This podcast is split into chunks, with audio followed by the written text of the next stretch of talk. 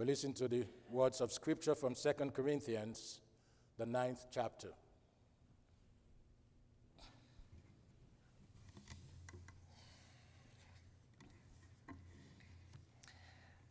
Now it is not necessary for me to write to you about the ministry to the saints, for I know your eagerness, which is the subject of my boasting about you to the people of Macedonia, saying that Achaia has been ready since last year, and your zeal has stirred up most of them.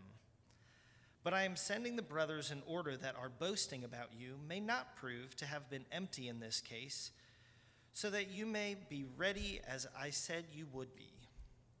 Otherwise, if some Macedonians come to come with me and find that you are not ready, we would be humiliated, to say nothing of you in this undertaking.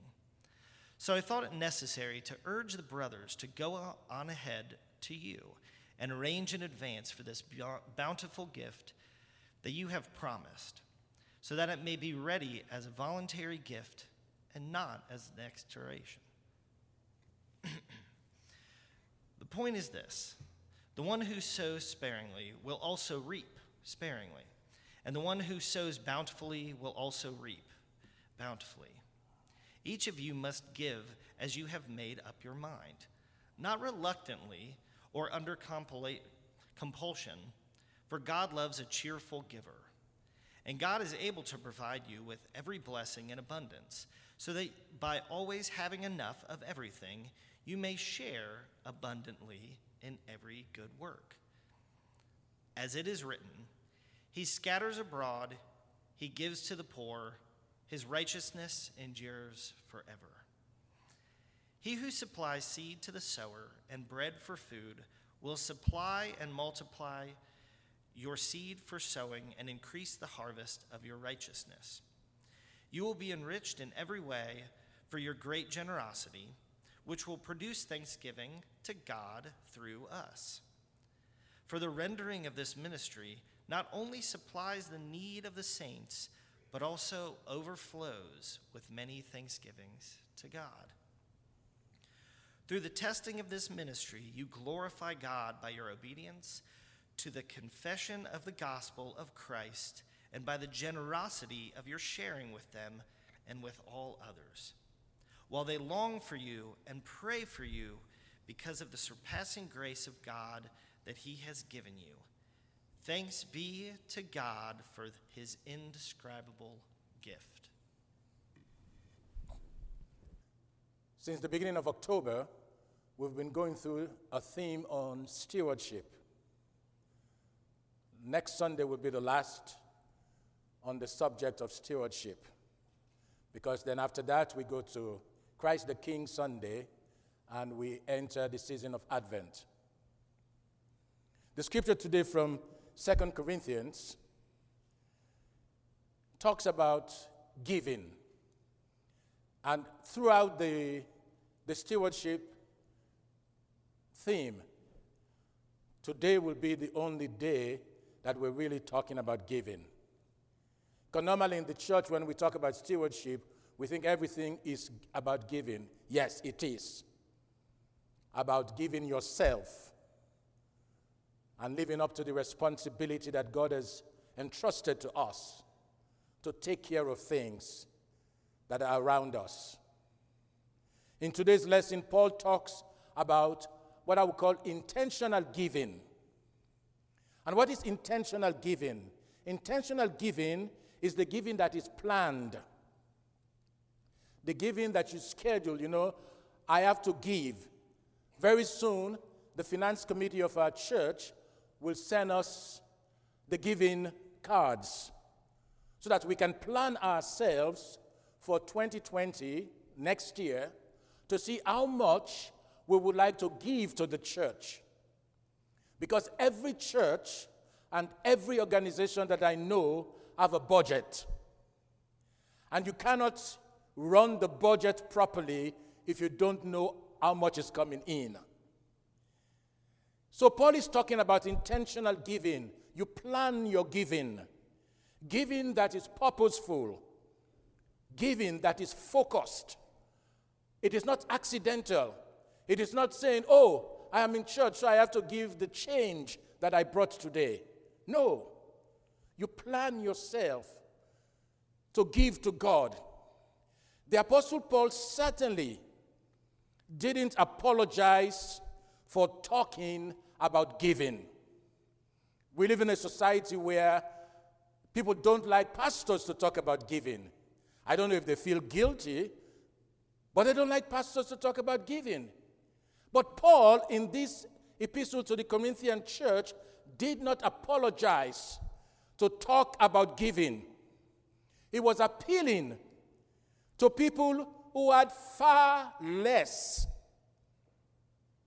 in the way of material possessions than we have today. He was not talking to people who were really wealthy. No, they had far less than we have today. And listen to what he says to them in chapter 9 of Second Corinthians, verses 1 and 2 and verse 5. He says, Not now it is not necessary for me to write about the ministry to the saints, for I know your eagerness, which is the subject of my boasting about you to the people of Macedonia, saying that Achaia has been ready since last year, and your zeal has stirred up most of them. So I thought it necessary to urge the brothers to go on ahead to you and arrange in advance for this bountiful gift that you have promised, so that it may be ready as a voluntary gift and not as an extortion. Paul is talking to the church in Achaia. The apostle was very proud of the Christians in Achaia because of their commitment to the ministry of Jesus Christ and because of their caring nature for the sisters and brothers in Macedonia. The apostle therefore challenged them with these words. And these words are important for every one of us who come to church. He says to them, The point is this the one who sows sparingly will also reap sparingly, and the one who sows bountifully will also reap bountifully. Each of you must give as you have made up your mind, not reluctantly or under compulsion, for God loves a cheerful giver. I mean, to that, the church should say, Amen. God loves a cheerful giver. Amen. Oh my gosh.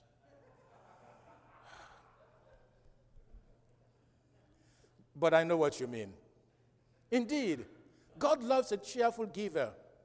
I mean, we give with open heart. We give because it is our duty to give. We give because we want to thank God for who God is. We want to say, Thank you, God, for what you are to us and for who you are to us. And we don't give out of compulsion, we just give willingly. We look at it and say, It is my sacrifice to God and I'm giving. Frankly, you don't give it to the church or the conference or the pastor, you give it to God. All these other entities are people and places God put in position to distribute the gift you give. But every Sunday or every time you give, you give it to God. And therefore, Paul says, give cheerfully. I'm sure you guys have heard this, this story told many times before now, but, but I decided I'm going to use it for this message. It's about the, the fact that each year, the Butterball Turkey Company sets up a hotline to answer consumer questions about preparing Thanksgiving turkey. One woman called to inquire about cooking a turkey that had been in a freezer for 23 years. Yes, 23 years. The operator told her it might still be safe to serve the turkey If the freezer had been kept below zero degrees the entire time, the operator warned the woman that even if it were safe, the flavor had probably deteriorated and she wouldn't recommend eating the turkey. The caller replied, That's, that's what we thought. Then the woman added these words Well, we'll just give it to the church. My friends, if that doesn't make you laugh, it will make you cry. If it's not very good for us, we'll just give it to the church. Some people indeed are insensitive when giving to God because they do not give to God their best. And no preacher should be telling members of the church that you need to give to God your best. No preacher. Because every Christian should know that. Because right from the beginning, God gave us His best. His only begotten Son, Jesus Christ. That was the gift He gave us. John 3:16. And we, the people of the church, we who call ourselves Christians, every time we give, should be able, willing, and ready to give God our best. And some people are slack in their giving because they give God only what's left over. And so the question for us this morning is how do you give to God? I mean, make it personal. How do you give to God? Do you give your best? Or do you wake up on Sunday morning and say, Oh, I have 20 cents or $20, that's all I'm giving to the church? My friends, remember, God gave you His best. And God expects you to give in return the best you have. The Apostle Paul says to each of us, if you sow sparingly, you will reap sparingly. If you sow bountifully, you will reap bountifully. For each of you must give as you have made up your mind, not reluctantly or under compulsion, because God loves a cheerful giver. Why do we give and how do we give?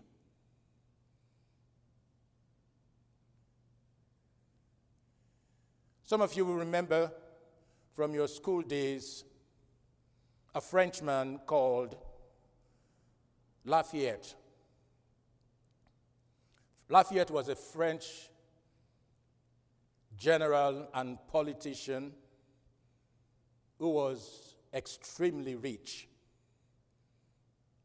He was sympathetic to the cause of the American colonists. He assisted George Washington in the American Revolution and then returned to France and resumed his life as the master of several estates. It was in 1783 that the harvest in France was very poor. But the workers of Lafayette Farm still somehow managed to harvest a lot of wheat. The bad harvest has raised the price of wheat that year. Someone said to his workers, This is the time to sell. Because you will make more money, of course. This is the time to sell. Lafayette thought about all the hungry farmers in the surrounding villages. Then he said, No, this is the time to give. And that is what he did. He shares his wheat with those who had none. Lafayette understood excellence in giving. He was undoubtedly conscious of all that he had been given, given to him, and he opened his hands and his heart to those who were less fortunate.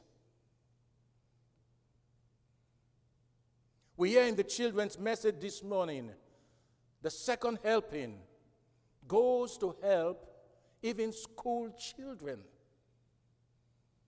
And some of us may not know that, but the second helping you give every Sunday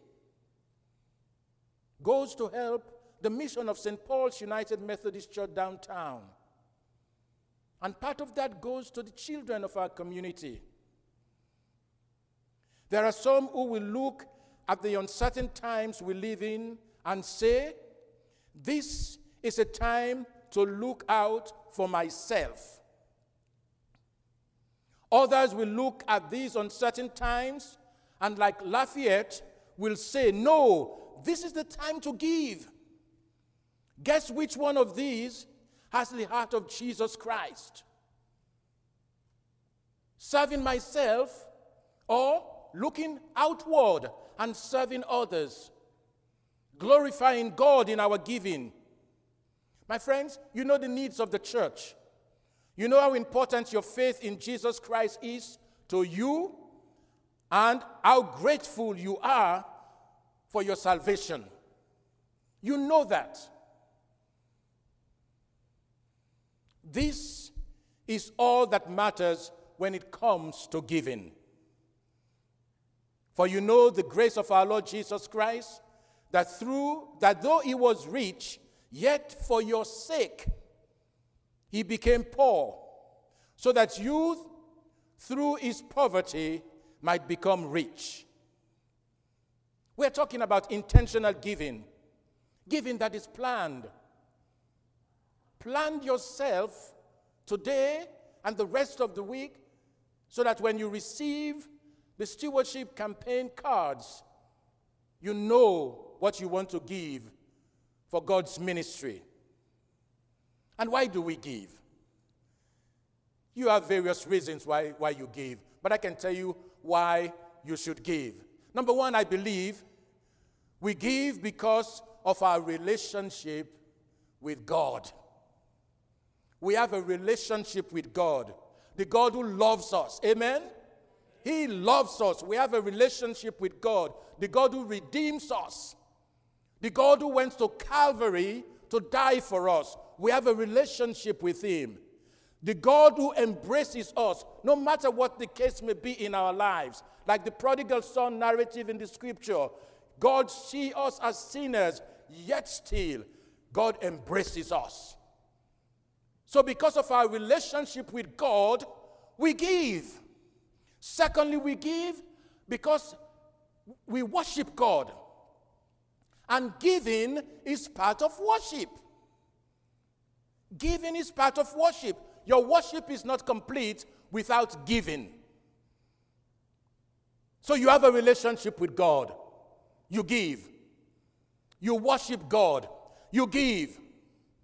We give because of our friendship with God's people our friendship with God's people. A good example for us at Church of the Cross is the second helping we do every Sunday.